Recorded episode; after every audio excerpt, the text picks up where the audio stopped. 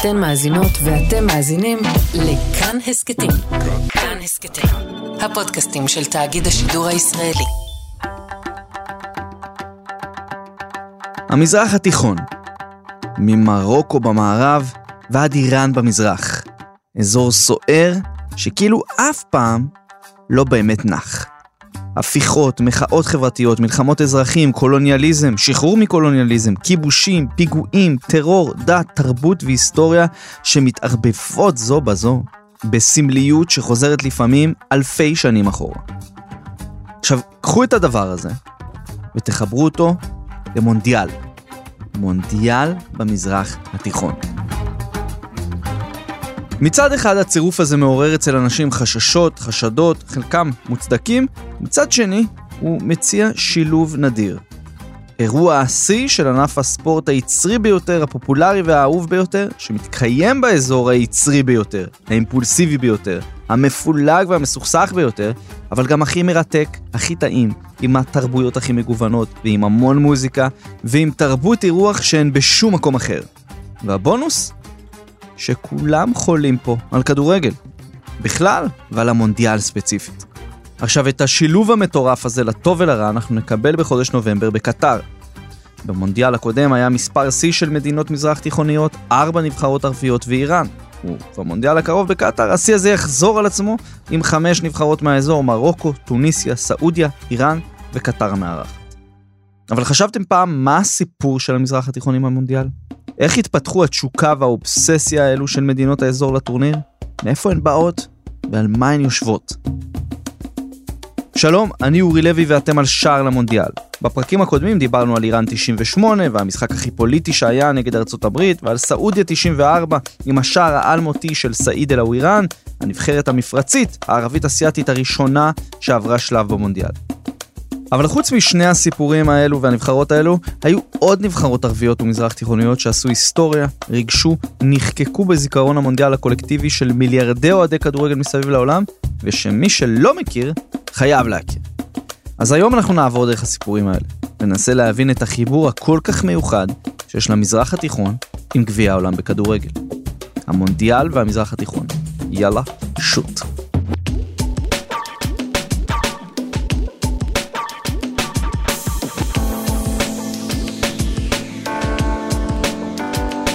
המונדיאל השני התקיים באיטליה ב-1934. עם עליית קרנו של בניטו מוסוליני והפשיזם האיטלקי ברקע, עם אורוגוואי, אלופת העולם שהחרימה את האירוע, ומבחינת הפרק שלנו היום, מה שהיה חשוב זה שהמונדיאל הזה כלל את הנבחרת האפריקאית הראשונה והערבית הראשונה, שהשתתפה במונדיאלים, מצרים.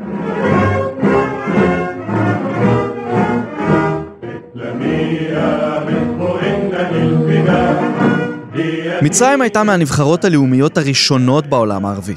כבר באולימפיאדת אנטוורפן 1920 הם שלחו נבחרת שהחלה לצבור ניסיון בינלאומי, אבל ספוילר, זה לא נגמר במדליה.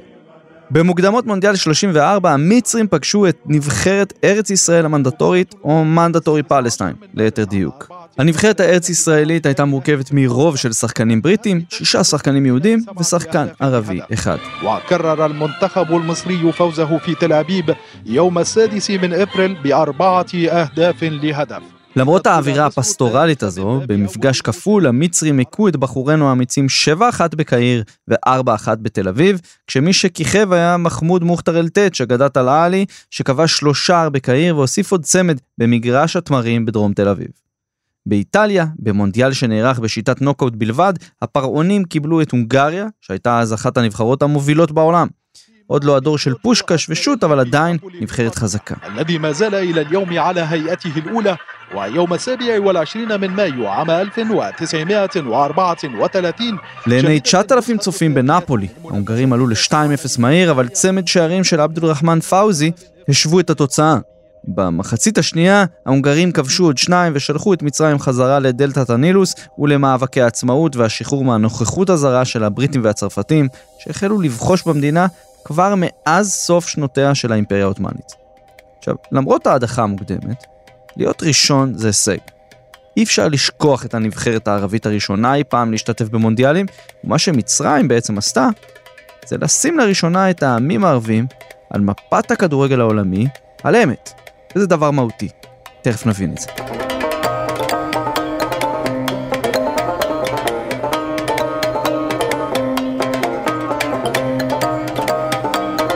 ולמה אי אפשר לשכוח את הראשונה? כי כמעט 50 שנה יעברו עד שנבחרת ערבית תחזור לבמה המרכזית של הכדורגל. בספרד 82, מונדיאל שהתקיים במדינה שרק השתחררה מ-40 שנה של דיקטטורה תחת הגנרל פרנסיסקו פרנקו, ממש כמה שנים קודם לכן, היו לנו שתיים כאלו, אלג'יריה וכווית. נתחיל בכווית, שהיא חברה ייחודית במועדון הנבחרות הערביות והמזרח תיכוניות שהשתתפו במונדיאלים.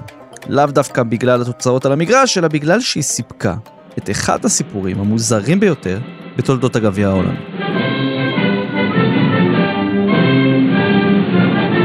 כווית שיחקה בשלב הבתים צ'כוסלובקיה, צרפת ואנגליה, והגיעה למונדיאל ההוא בשיאו של תור זהב. זה התחיל ב-1970 עם זכייה בגביע המפרץ הראשון אי פעם כמארחת, שהפכו לארבע זכיות רצופות בטורניר. 1976, בהדרכתו של אגדת הכדורגל הברזילאי, מריו זגלו, הם העפילו לגמר גביע אסיה והפסידו לאיראן, אבל הם עדיין היו על הגל. הכוכבים הכווייטים היו הכדורגלנים הערבים הראשונים שהפכו לדמויות משפיעות חברתית, לסמלי תרבות, לסלבריטיז. עבד אל-עזיז אל-אנברי, אחמד רבולסי ופייסל אל-דאחל היו ממש כמו כוכבי רוק במפרץ. הצלמים רדפו אחריהם, הם חילקו חתימות לילדים והם עשו פרסומות. נשיא ההתאחדות, פאיד אל-סבאח, שגם במקרה או שלא היה אח של אמיר כווית, קידם, דחף, והכל שבראש שלו יש חלום אחד קטן, המונדיאל, גביע העולם.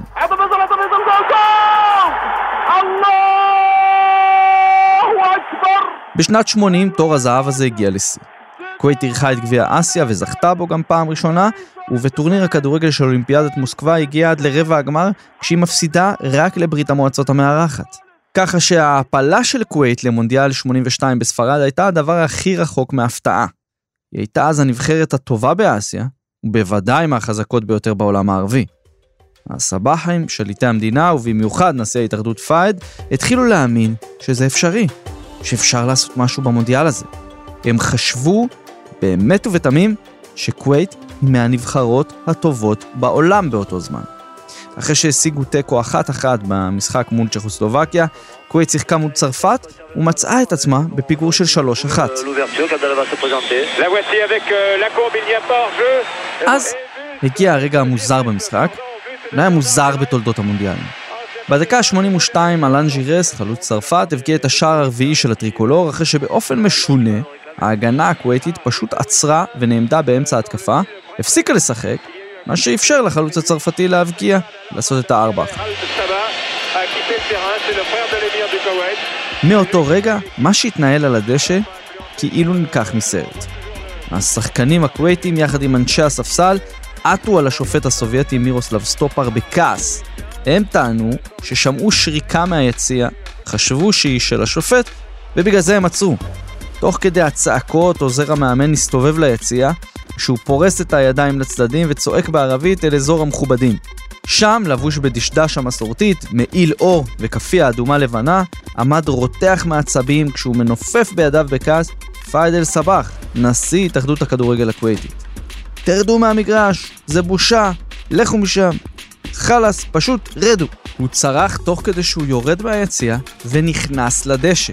אחריו נכנסו שוטרים, מאבטחים, אנשי שני הספסלים והשחקנים הכווייתים נערכו לירידה מהמגרש.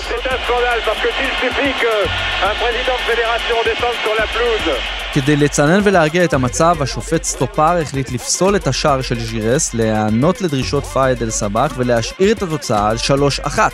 זו הייתה הפעם הראשונה והיחידה שאדם מהיציע שינה החלטת שיפוט במונדיאל.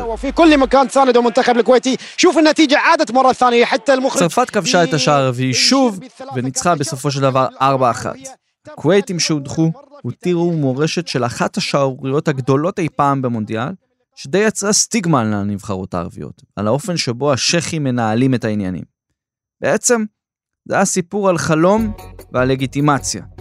מדינה ערבית שעומדת בשורה אחת עם שאר מדינות העולם המובילות בכדורגל, אבל גם עם איזושהי חוסר מודעות עצמית. כווית אשכרה הייתה בטוחה שהיא אחת הנבחרות הטובות בעולם אז, והיא הייתה אחת הטובות באסיה, אבל במונדיאל זה ממש לא עזר.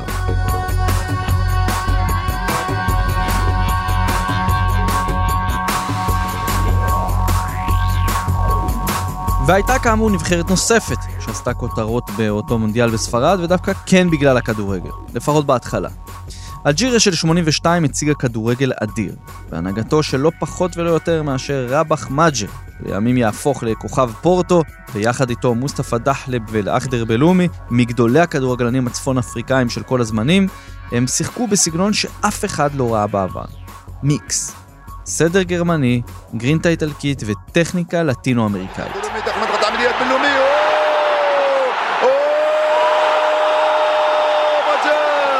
וזה עבד. במשחק הבכורה שלהם במונדיאל הם ניצחו את מערב גרמניה 2-1 והשיגו ניצחון ראשון אי פעם של נבחרת אפריקאית על אירופאית בתולדות הגביע העולמי. למרות פתיחת הטורניר המרשימה, שועלי המדבר הפכו לקורבן היסטורי של שיטת שלב הבתים הישנה.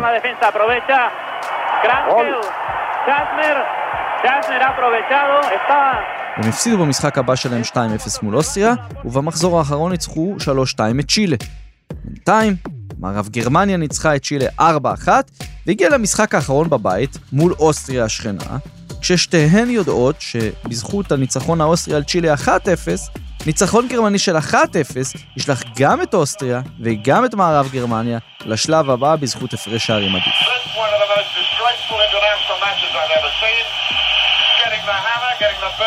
וככה היה.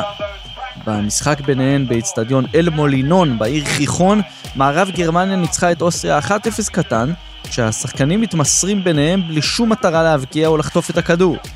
התוצאה הזו העלתה את שתיהן והשאירה את אחת הנבחרות המוכשרות והמלהיבות בתולדות העולם הערבי ואפריקה מחוץ לנוקאוט. מאז אגב, במחזורים האחרונים של שלב הבתים במונדיאלים, כל המשחקים משוחקים באותה שעה, כדי שמצב כמו חרפת חיכון לא יחזור על עצמו. למרות הכל, אלג'יריה 82 נחשבת עד היום אחת הנבחרות הערביות הגדולות ביותר שהופיעו במונדיאלים.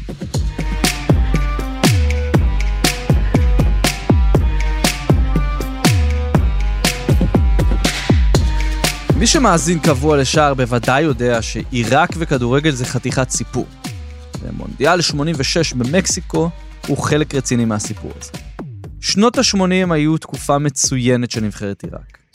אריות מסופוטמיה קטפו מדליות זהב במשחקי אסיה 82, גביע המפרץ הערבי 84, גביע האומות הערביות 85, וההשתתפות במונדיאל 86 במקסיקו הייתה הדובדבן שבקצפת. עיראק הייתה בעיצומה של מלחמת איראן-עיראק המפורסמת, וכמה שנים לפני מלחמת המפרץ.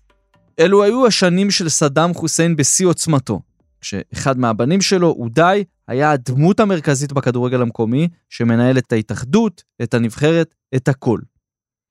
בדרך למקסיקו העיראקים ניצחו כמעט כל מדינה במזרח התיכון, והבטיחו את מקומם במונדיאל הראשון והיחיד של המדינה העצומה הזו עד היום.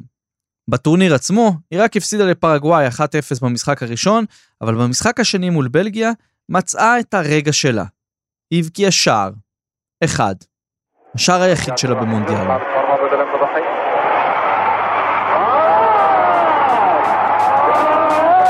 הבלגים הובילו 2-0 ובמחצית השנייה, דקה 59, אחמד ראדי הראשית באלגנטיות במתפרצת עבור העיראקים. זה אמנם לא נתן יותר מהפסד מכובד של 2-1, אבל זה כן נתן לעיראקים את רגע המוטלה שפיגלר שלהם. שמחה של שער במונדיאל. מי כמונו יכולים להבין אותם. הקמפיין הזה שהסתיים במפח נפש אדיר מבחינת עיראק, טמן בחובו הרבה יותר מכדורגל.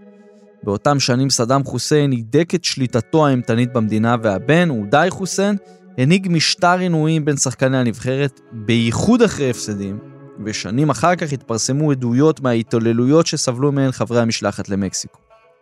מונדיאל 86 של עיראק מצד אחד נתן לאחת המדינות הכי מפולגות במזרח התיכון, עם כל השיעים, הסונים, הטורקמנים, הכורדים, את התקווה שהיא מקשה אחת, לאומית, מדינה ככל המדינות ועם ככל העמים, אבל בעצם גם מכיל טרגדיה ענקית של אלימות ושל דיקטטורה, שיצאה מהכדורגל ונגעה בכל עיראקי ועיראקי במדינה. بفوز منتخب باراغواي بهدف واحد مقابل لا شيء لمنتخب الوطن على كل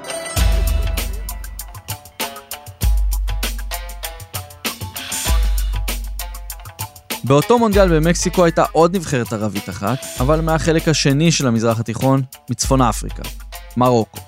והאמת שהמרוקאים הם מאומות הכדורגל הערבי שהצליחו לייצר שתי נבחרות בלתי נשכחות.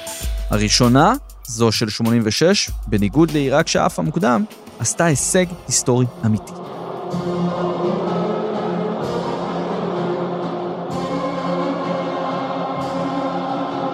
מרוקו הגיעה למקסיקו כשרק מעטים נותנים לה הזדמנות להעפיל לנוקאוט, כשהיא בבית מפחיד עם אנגליה, פולין ופורטוגל. בית מוות של ממש. אבל הם התחילו לא רע. עם שתי תוצאות 0-0 מול האנגלים והפולנים, הקהל הרחב עוד לא הבין עם מי יש פה עסק. אבל אז הגיעה הפריצה הגדולה.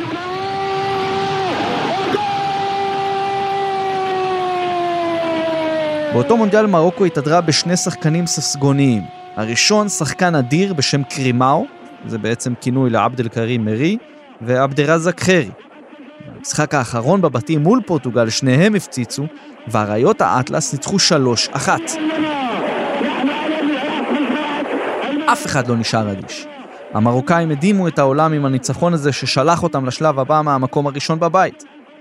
בשמינית הגמר מרוקו ניהלה קרב אינטנסיבי עם מערב גרמניה, רק בשביל להפסיד בסוף 1-0 משער בדקה ה-88 של איזה אלמוני אחד בשם לוטר מתאוס. האכזבה הייתה עצומה, אבל אם לוקחים בחשבון את הציפיות לפני הטורניר, המרוקאים פשוט הביאו שמחה לעם שלהם, וגם עשו היסטוריה. הנבחרת האפריקאית, הצפון אפריקאית, המזרח תיכונית והערבית הראשונה שעוברת את שלב הבתים במונדיאל. והם עשו את זה בדרך המרוקאית עם הסיסמה שלהם, אללה אל-וואטן אל-מלק. אלוהים, הלאום והמלך. מרוקו על המפה העולמית עם הישג היסטורי לכל הדעות. The African challenge comes to an end.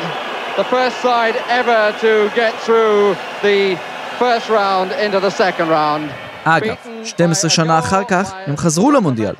בצרפת 98, נבחרת שזכורה לטוב עם שמות כמו מוסטפא חאג'י, יוסוף שיפו ונורדין אייבט, הפסידו לברזיל הגדולה, עשו תיקו עם נורבגיה וניצחו את סקוטלנד.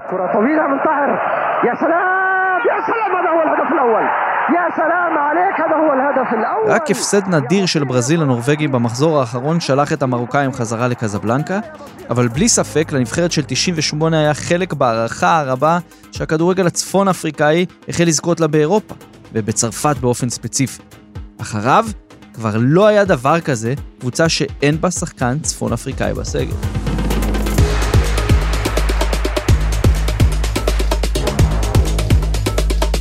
אבל עם כל הכבוד למרוקו של 98 הייתה נבחרת אחת ששמה את צפון אפריקה ואת הכדורגל הערבי על המפה. אלג'יריה של 2014.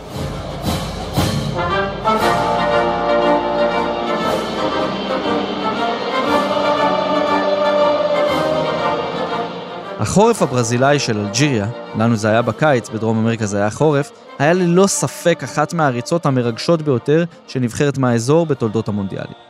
האלג'יראים רשמו סגל מוכשר בצורה חריגה לטורניר, עם טוויסט.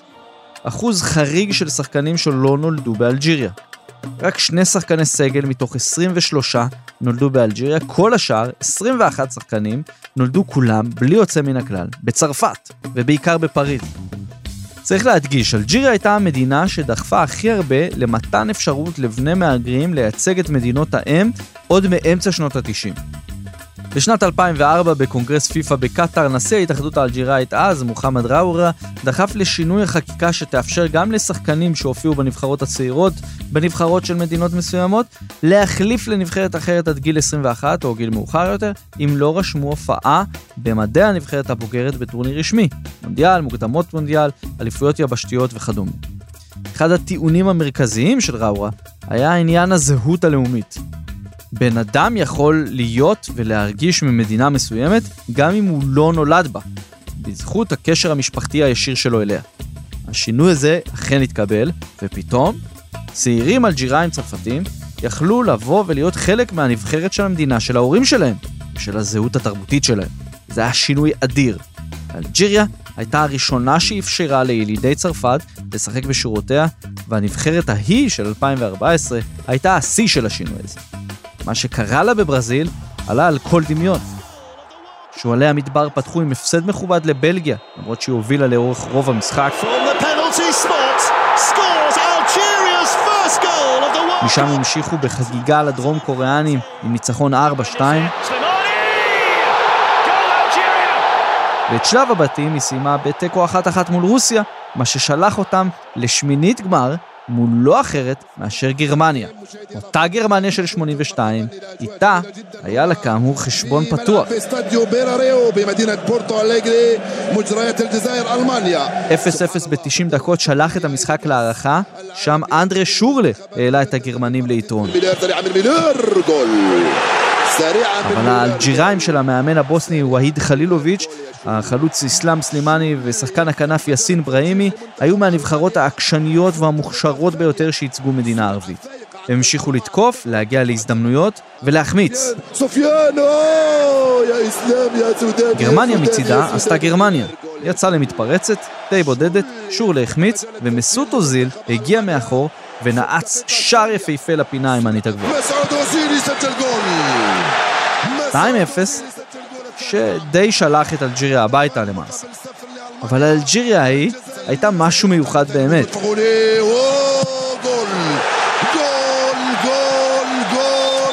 הם לא ויתרו, המשיכו ללחוץ, ובתוספת הזמן עבד אל-מומין ג'אבו צימק, האלג'יראים רצו עם הכדור לקו האמצע, כשהם מאמינים שהם יכולים לגרור את המשחק הזה לפנדלים. אבל זה היה כבר מאוחר מדי. האלג'יראים היו הרבה יותר טובים מהגרמנים לאורך רוב המשחק, אבל נותרו רק עם המחמאות. לנו נותר רק לדמיין מה היה קורה אם הם היו קופים פנדלים באותו משחק, והיו מצליחים להעיף את מי שבסופו של דבר זכתה בטורניר אחרי ניצחון בהערכה על ארגנטינה וליונל מסי. אין ספק שהעולם היה מקום קצת אחר היום, לא ככה?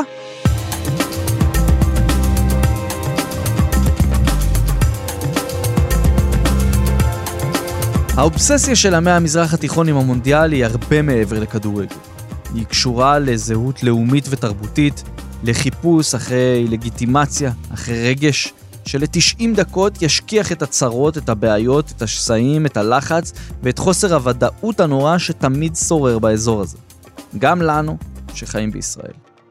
רגש שדרך הדשא, הכדור והמשחק יעשה שלזמן הקצוב הזה הכל יהיה נורמלי, והכדורגל יהיה בבואת הכל. ומה יקרה הפעם?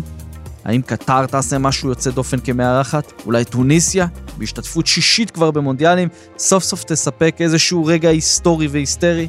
אולי מרוקו, שבעצמה פתחה פרויקט שמחבר את בני המהגרים האירופאים חזרה למולדת של ההורים? או איראן, שפוגשת שוב את ארצות הברית? אולי בכלל סעודיה, שתשחק בבית של השכנה היריבה שלה, קטאר, ותקווה לגנוב את ההצגה לשכנים הרעשניים מחצי האי הקטנטן הזה במי המפרץ הפרסי.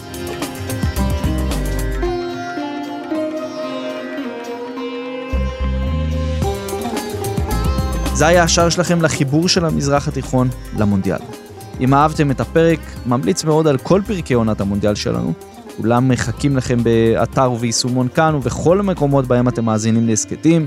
תצטרפו גם לקבוצות הפייסבוק שלנו, שער למונדיאל, כאן הסכתים, תעקבו אחרי בבא גול ואחריי, בכל הרשתות החברתיות יש פייסבוק, יש אינסטגרם, יש טוויטר, טלגרם למי שאוהב, כדי לקבל עוד תוכן כזה ולהמשיך להתכונן למונדיאל המטורף והבלתי צפוי, המזרח תיכוני הזה, שמגיע אלינו ממש אוטוטו. אז תודה רבה לניר גורלי על העריכה, לרחל רפאלי על הסאונד והמיקס, לעמרי קפלן על ההפקה, אני אורי לוי, קיפ פוטבול ריל.